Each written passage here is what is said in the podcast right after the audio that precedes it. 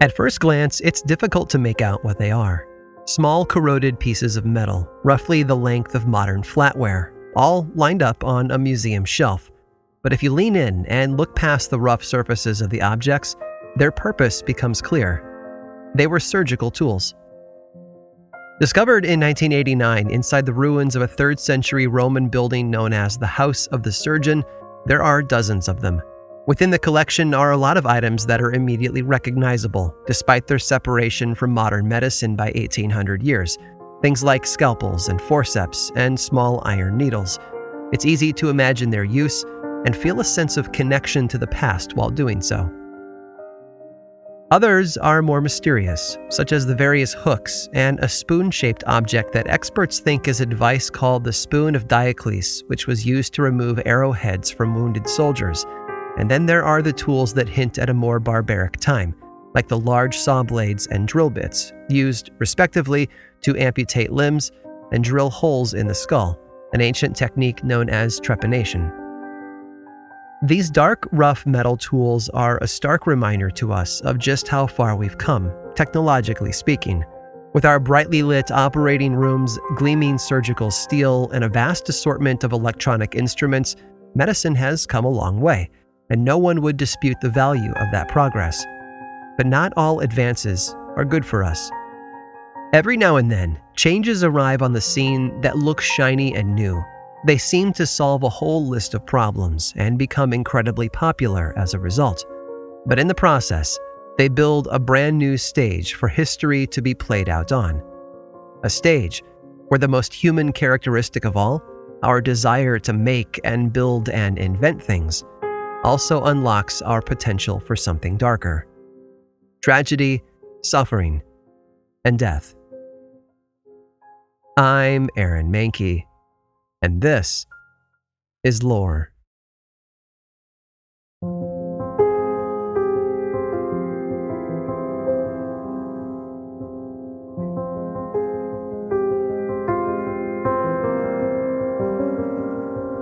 When Philip Layton needed to move coal from a mine on his property outside Liverpool, England, to a distribution point about a half mile away, he used technology to make it easier.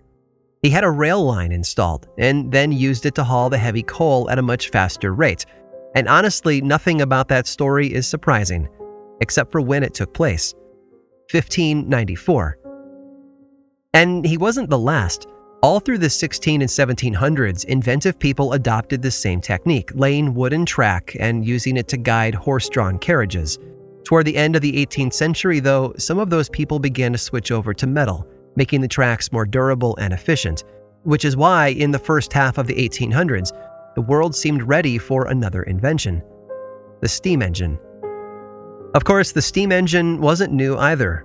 The ancient engineer Hero of Alexandria had created something in the first century that was essentially a steam turbine, but he never seemed to see the potential of hooking it up to other devices as a power source. Later, in the 16th and 17th centuries, others would take the technology further, all of it leading to England's first steam locomotive in 1802. In 1804, the world had one of those rare peanut butter and chocolate moments when a steam powered locomotive engine was combined with an iron railway and then used to haul a train of cars. It wasn't very efficient and it had a lot of mechanical problems, but it was the seed of a new idea, an idea that would soon take the world by storm. And America was keeping pace, too. Back in the 1700s, wooden wagonways had begun to sprout up all over the Northeast.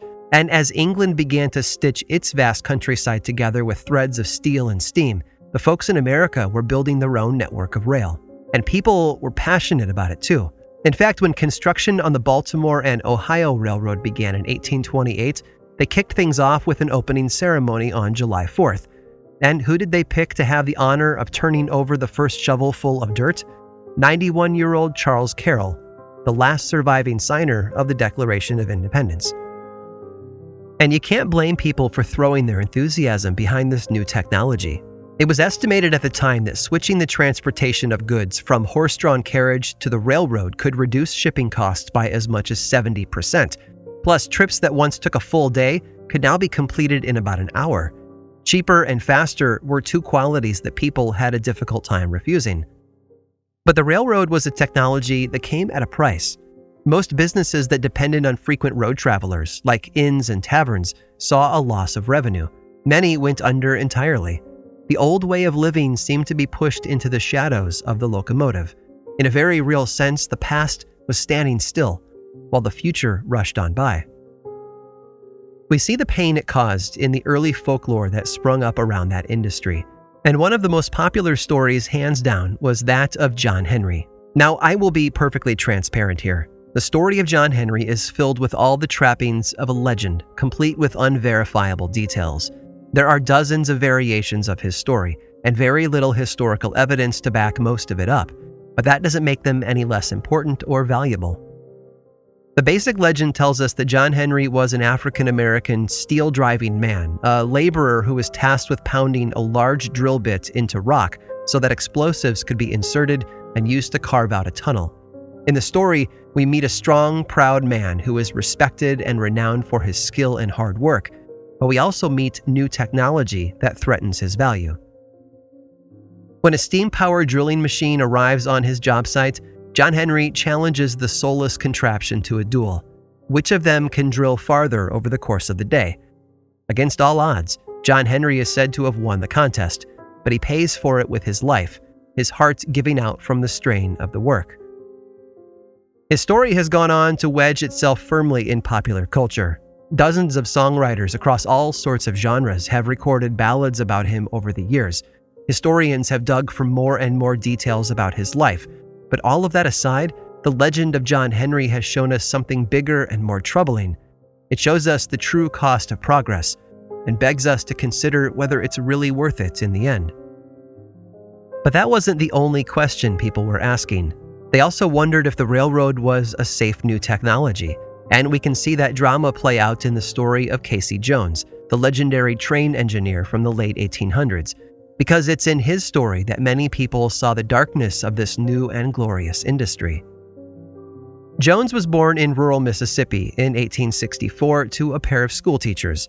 A few years into his childhood, the family packed up and moved to the town of Cayce, Kentucky. And as he moved into adulthood, people around him started to refer to him by the name of that place rather than his birth name, John. As Casey Jones, he got married, had a family, and eventually found work in that growing industry, working his way up to become an engineer with the Illinois Central Railroad. And he quickly built a reputation, too. Jones was known to be a bit reckless and frequently pushed his train to the limits of its speed, but it was all in the service of the company, he told the people. After all, the trains had to run on time. But that hunger for perfection would eventually catch up with him, on April 30th of 1900, Jones filled in for a sick coworker and guided a train from Canton, Mississippi to Memphis, Tennessee. But things were slow. By the time he was turning around for the return trip, he was already 90 minutes behind schedule, and the only way to make it up was to go faster. As the train sped toward Vaughan, Mississippi, they entered a long curve through tall trees that kept much of the track ahead out of view. And at close to 75 miles per hour, that meant that he had no way of stopping quickly to avoid danger. So, when a freight train was spotted ahead, he sounded the whistle to warn them of the inevitable. Casey's train collided with the other with incredible force. He had managed to reduce his speed by about half, but he still plowed into its rear car and then continued on through the next few as well. Instead of jumping to safety, though, Jones stayed at the helm, pulling hard on the brake while tugging furiously on the rope that operated the whistle. Eventually, Jones' train jumped the tracks and came to a stop on the embankment beside them. When the wreckage was examined, rescuers found Jones dead beneath the cab. He had been struck in the head with debris, and his braking arm had been torn from his body. But his refusal to leave the front cab had also saved the lives of everyone else on board. His heroic death earned him his own slew of ballads and legends, but it also helped introduce most of America to an unsettling idea this technology they had enthusiastically supported was more than just a road into the future. It was an avenue to destruction.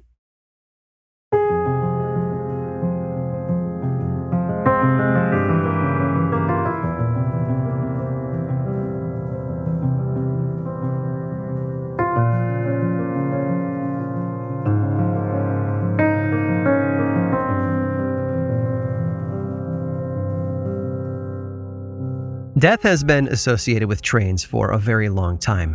While it might not be a natural fit, it's amazing how quickly the two paired up in the popular mindset. And some historians think we have one man to thank for that President Abraham Lincoln. More than any other president in history, Lincoln is probably one of the most closely linked to the idea of death. In the years leading up to his assassination, he had multiple dreams about his own funeral, and the most famous of those dreams took place just two weeks before John Wilkes Booth killed him. But a lot of people tend to forget about another moment from his life that took place a year or two before his death. Lincoln's son Robert was walking on a train platform in New Jersey when a group of men accidentally crowded him off the platform at the exact moment that the train had begun to move. He was moments from death when a man pulled him to safety. And that man, in a wild twist of fate, was Edwin Booth, brother of John Wilkes Booth. Perhaps even more ironic is the fact that Robert Lincoln would go on to be the only Lincoln child to live into adulthood, all thanks to the actions of a Booth. After Lincoln's death, Secretary of War Edwin Stanton commandeered a railroad line from Washington, D.C. to Springfield, Illinois for the transportation of Lincoln's body. I think everyone knows this, so it doesn't need much explaining. Springfield was his adopted hometown, and that's where he belonged. But most people forget that there was another coffin on the train as well Lincoln's young son, Willie. William Wallace Lincoln, who was lovingly called Willie by everyone around him, had passed away at the age of 12 just three years earlier. His body had been temporarily interred at a crypt in Georgetown, waiting for the day that his father left office and headed home to Illinois. And while the circumstances weren't what anyone had expected, Willie's time had finally come. On April 21st of 1865, a funeral train pulled by an engine called the Nashville left the station in Washington, D.C. And then it began a nearly 2,000 mile journey across the eastern half of the country. But it made a lot of stops along the way, partly to allow mourners a chance to pay their respects, and partly because of the smell. You see, Lincoln hadn't been embalmed in D.C., so his body wasn't doing so well inside that warm train car. There were a number of professional undertakers on board, and they did their best, but sometimes filling his car with flowers was the only solution, so they had to stop every couple of days to buy new ones. They also stopped for funeral processions through a number of large cities, including Philadelphia, New York City, Cleveland, and Chicago, among many others. And with all of that ceremony and mourning, the string tying it all together was the train that dark metallic beast that seemed to be dragging Lincoln into the underworld ever so slowly, mile by mile. Within a year, there were already stories and whispers. People within communities that had been along the train route began to report unusual experiences on the anniversary of the funeral procession. Some claimed to see lights on the track that night, while others said they could hear the whistle of a train, despite not being able to see one at all. The most common experience, though, seemed to follow the same pattern. Thick fog would descend on the tracks at night, and a train would be seen emerging from it, towing a number of cars, all draped in black fabric. This train would never make a sound other than the occasional blow of the whistle, but those who witnessed it claimed that they could see lights and feel the wind as it passed by. But few reports can hold a candle to one woman's experience just a few decades ago. According to her, she was driving home one evening in April and was about to cross the local railroad tracks when the crossing gate arm began to lower, lights flashing to indicate an oncoming train. So she stopped to wait in her car. A moment later, the silence was broken by the sound of a train whistle, and then the shape of an old fashioned engine appeared in the darkness. Behind it was a long row of train cars, each one decorated with black fabric that hung in ribbons beneath the windows and despite the complete lack of sound from the massive engine, the flags on the train could be seen flapping in the wind as it moved. Suddenly, the train began to slow down, and before this woman knew it, it had come to a complete stop, right there in front of her car and the small train depot at the side of the road. After what felt like an eternity, the whistle sounded again, and the ghostly train began to lurch forward, eventually vanishing into the darkness beyond the road. In all, the experience took no more than 20 minutes, but it understandably left the woman feeling shaken. Glancing out her car window, she noticed that a pair of railroad employees had stepped outside the depot, and both of them appeared to be equally shocked. So she opened her car door and walked over to them to have a chat. They confirmed that they too had witnessed the mysterious train, and they added to the puzzle by telling her that no train had been scheduled to pass by the depot at that moment. But despite all the questions they didn't have answers to, all three of the witnesses could agree on something that they had each caught a glimpse of through the train's windows. It was a coffin. A coffin draped in an American flag and surrounded by soldiers dressed in Union Army blue, like an honor guard of sorts. But the most unsettling part of that scene happened when one of those soldiers turned and looked out the window toward them. His face, they claimed, wasn't a face at all. It was nothing more than a skull.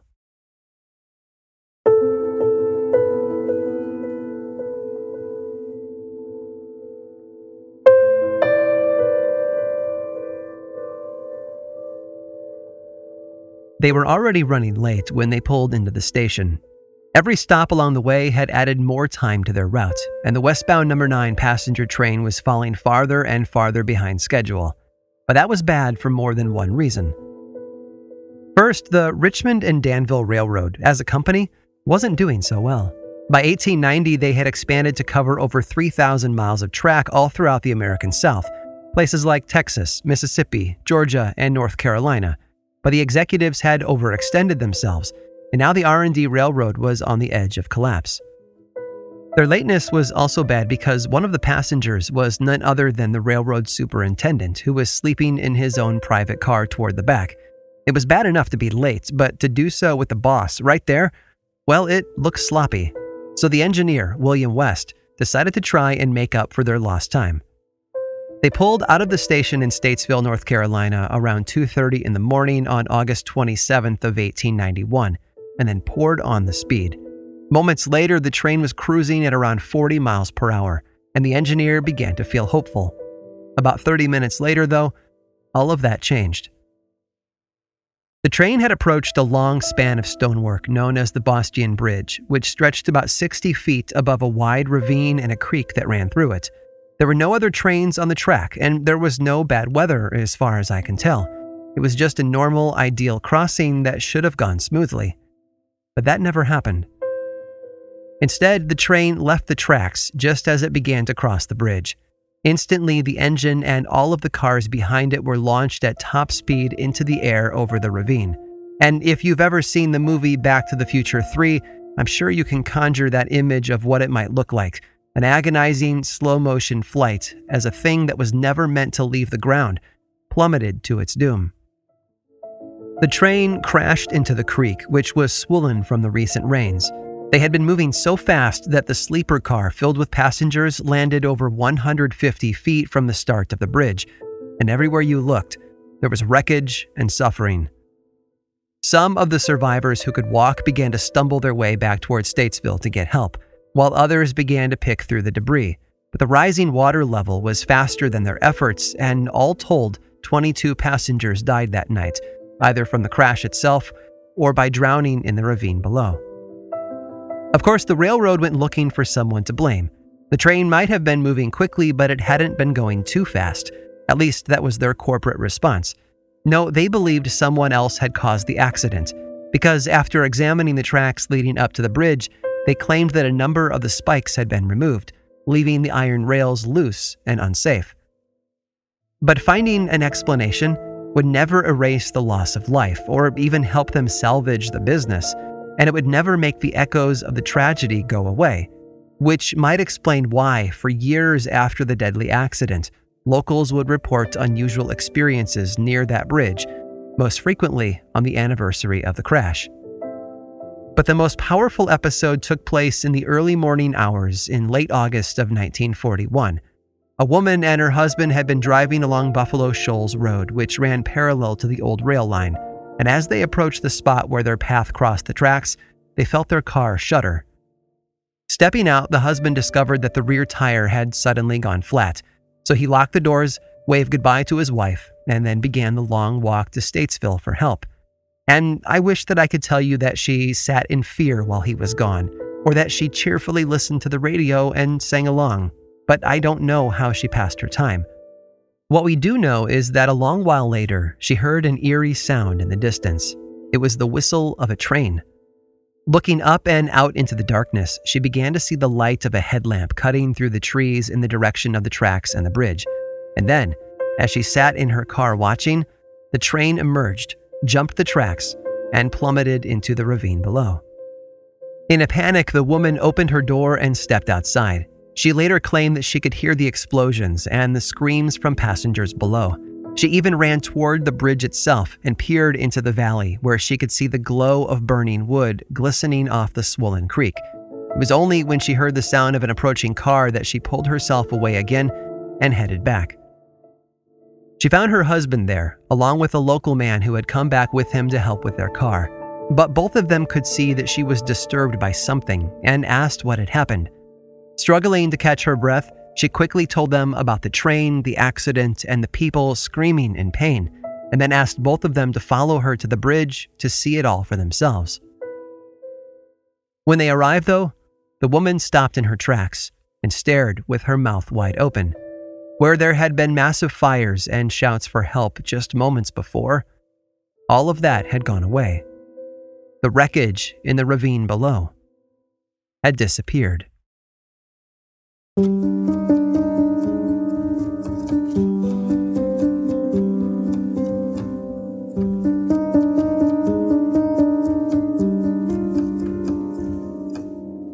love affair with technology has given us many gifts over the years. In fact, scholars today measure much of prehistory with terms that reflect the inventiveness of the people in that era. The Stone Age, the Bronze Age, the Iron Age, they all make sense and they all make a point. Humans are really good at creating new things. In a lot of fields, that's been a wonderful thing.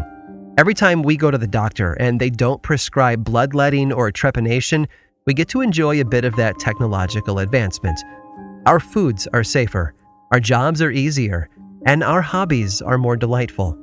Heck, even just being able to Netflix and chill is a product of decades of pushing the needle of invention forward, inch by inch. But as someone who sat in a classroom and watched the Space Shuttle Challenger disaster live on television, there's an understandable amount of risk that comes with technology.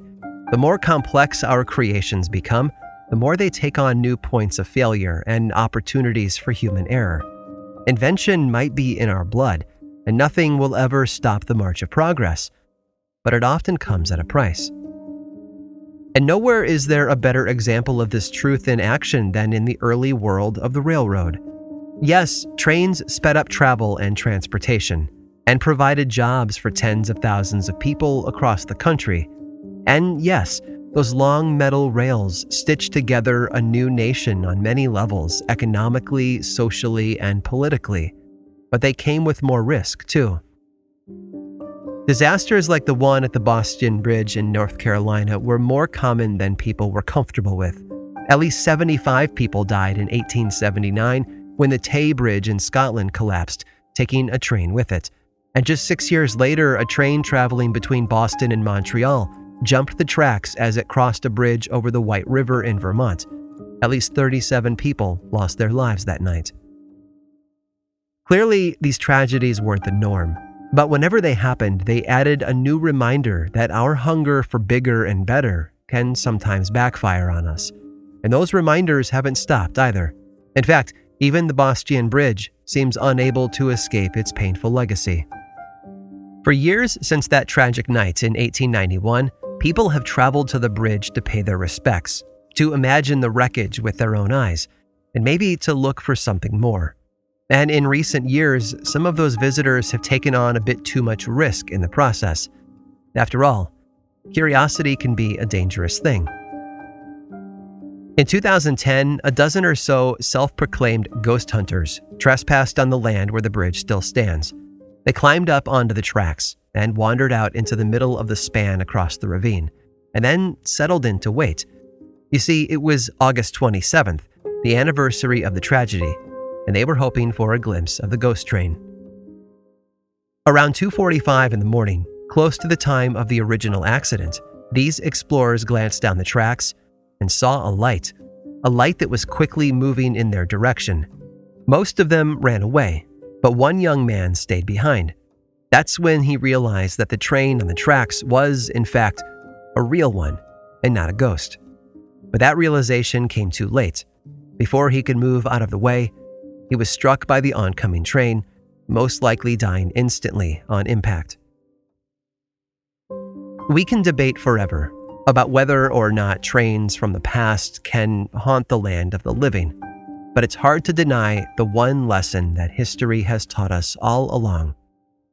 Wherever they went, tragedy was never far behind.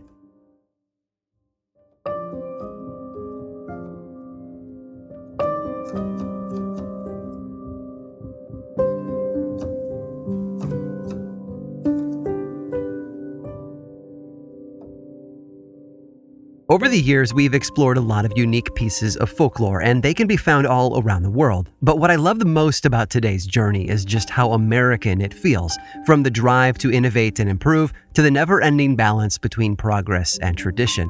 Which is why I want to give you a taste of our brand new show, American Shadows, because all of those themes are front and center. Stick around after this brief sponsor break to hear it for yourself. This episode was made possible by Article. Every single day, I sit down at my desk and I make podcasts, and that's something that I've done for years on a desk from Article. The quality is absolutely amazing, delivery was dead simple, and everyone who sees it can't help but comment on it. Maybe that's because Article believes in delightful design for every home, and thanks to their online only model, they have some really delightful prices too.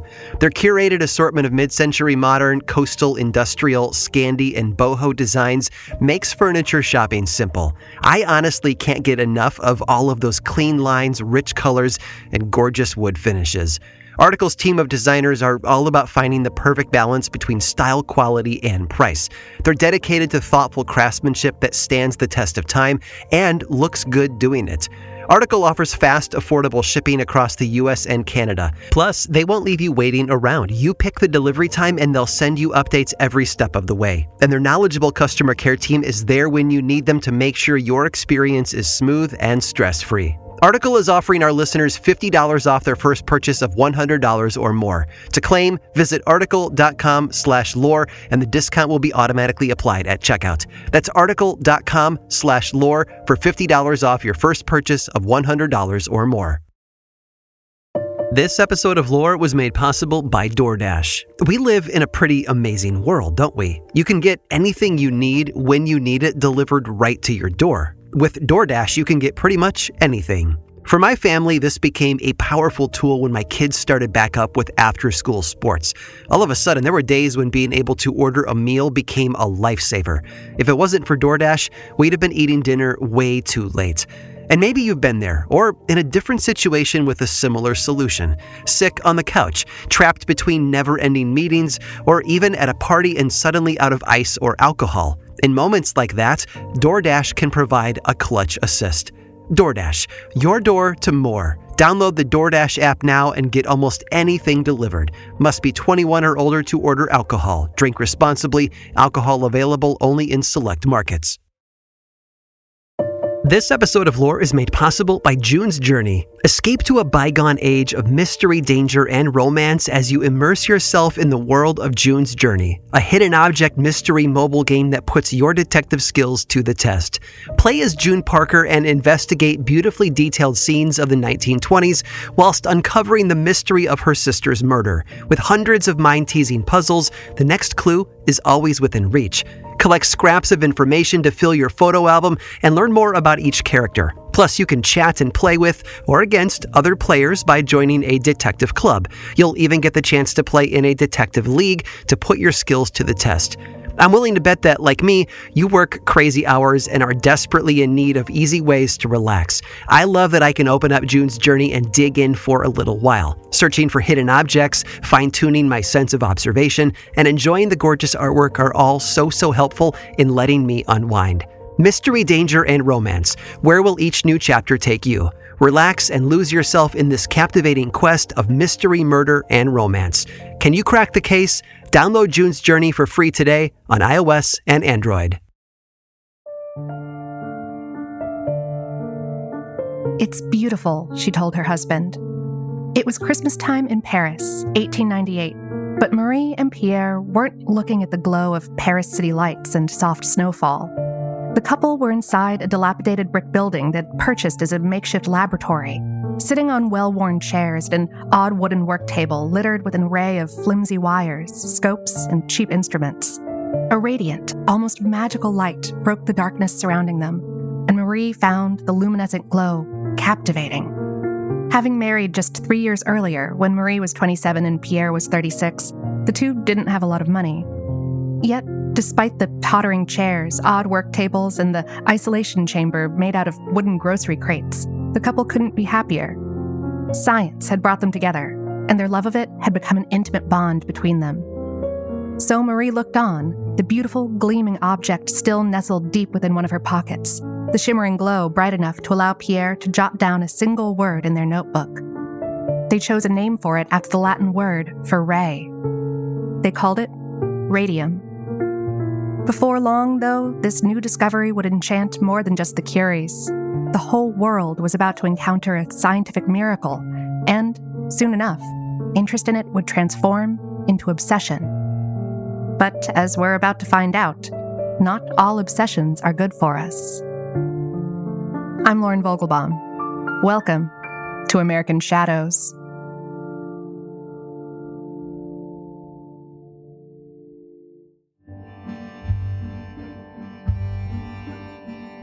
It all started back in February of 1898. Marie and Pierre had immersed themselves in their lab. Marie began working with a heavy black substance known as pitchblende, noting that the naturally occurring mineral contained uranium. After that uranium had been removed, though, the material left behind was still highly radioactive. When she studied those remains, Marie discovered an unknown luminous element. The couple worked tirelessly. Days after completing their notes, the Curies announced their discovery to the French Academy of Sciences on December 26, 1898, and radium quickly became a breakthrough discovery. The substance destroyed human tissue, but as ghastly as that sounds, scientists around the world would soon put that property to use in the fight against cancer. Radium didn't disappoint either. Its effect on cancerous tumors proved nothing short of astounding. Newspapers printed articles that speculated on everything, from the use of radium as fertilizer to supercharge the growth of crops, to using it to make brilliantly glowing candies and shimmering cocktails. There were seemingly practical uses too. Companies marketed paint for reflective house numbers. Radium Christmas tree lights were touted as being much safer than candles. Glowing light switches made it easier to find them in a dark room. In certain pharmacies, people bought radium laced pills and bandages. New types of clinics and spas opened up, promising a variety of radium induced health benefits, if you could afford them, that is. In 1904, a Manhattan based company produced a patented health water called Liquid Sunshine. The same company also created and sold a glow in the dark ink. Another company made glow in the dark eyes for children's toys.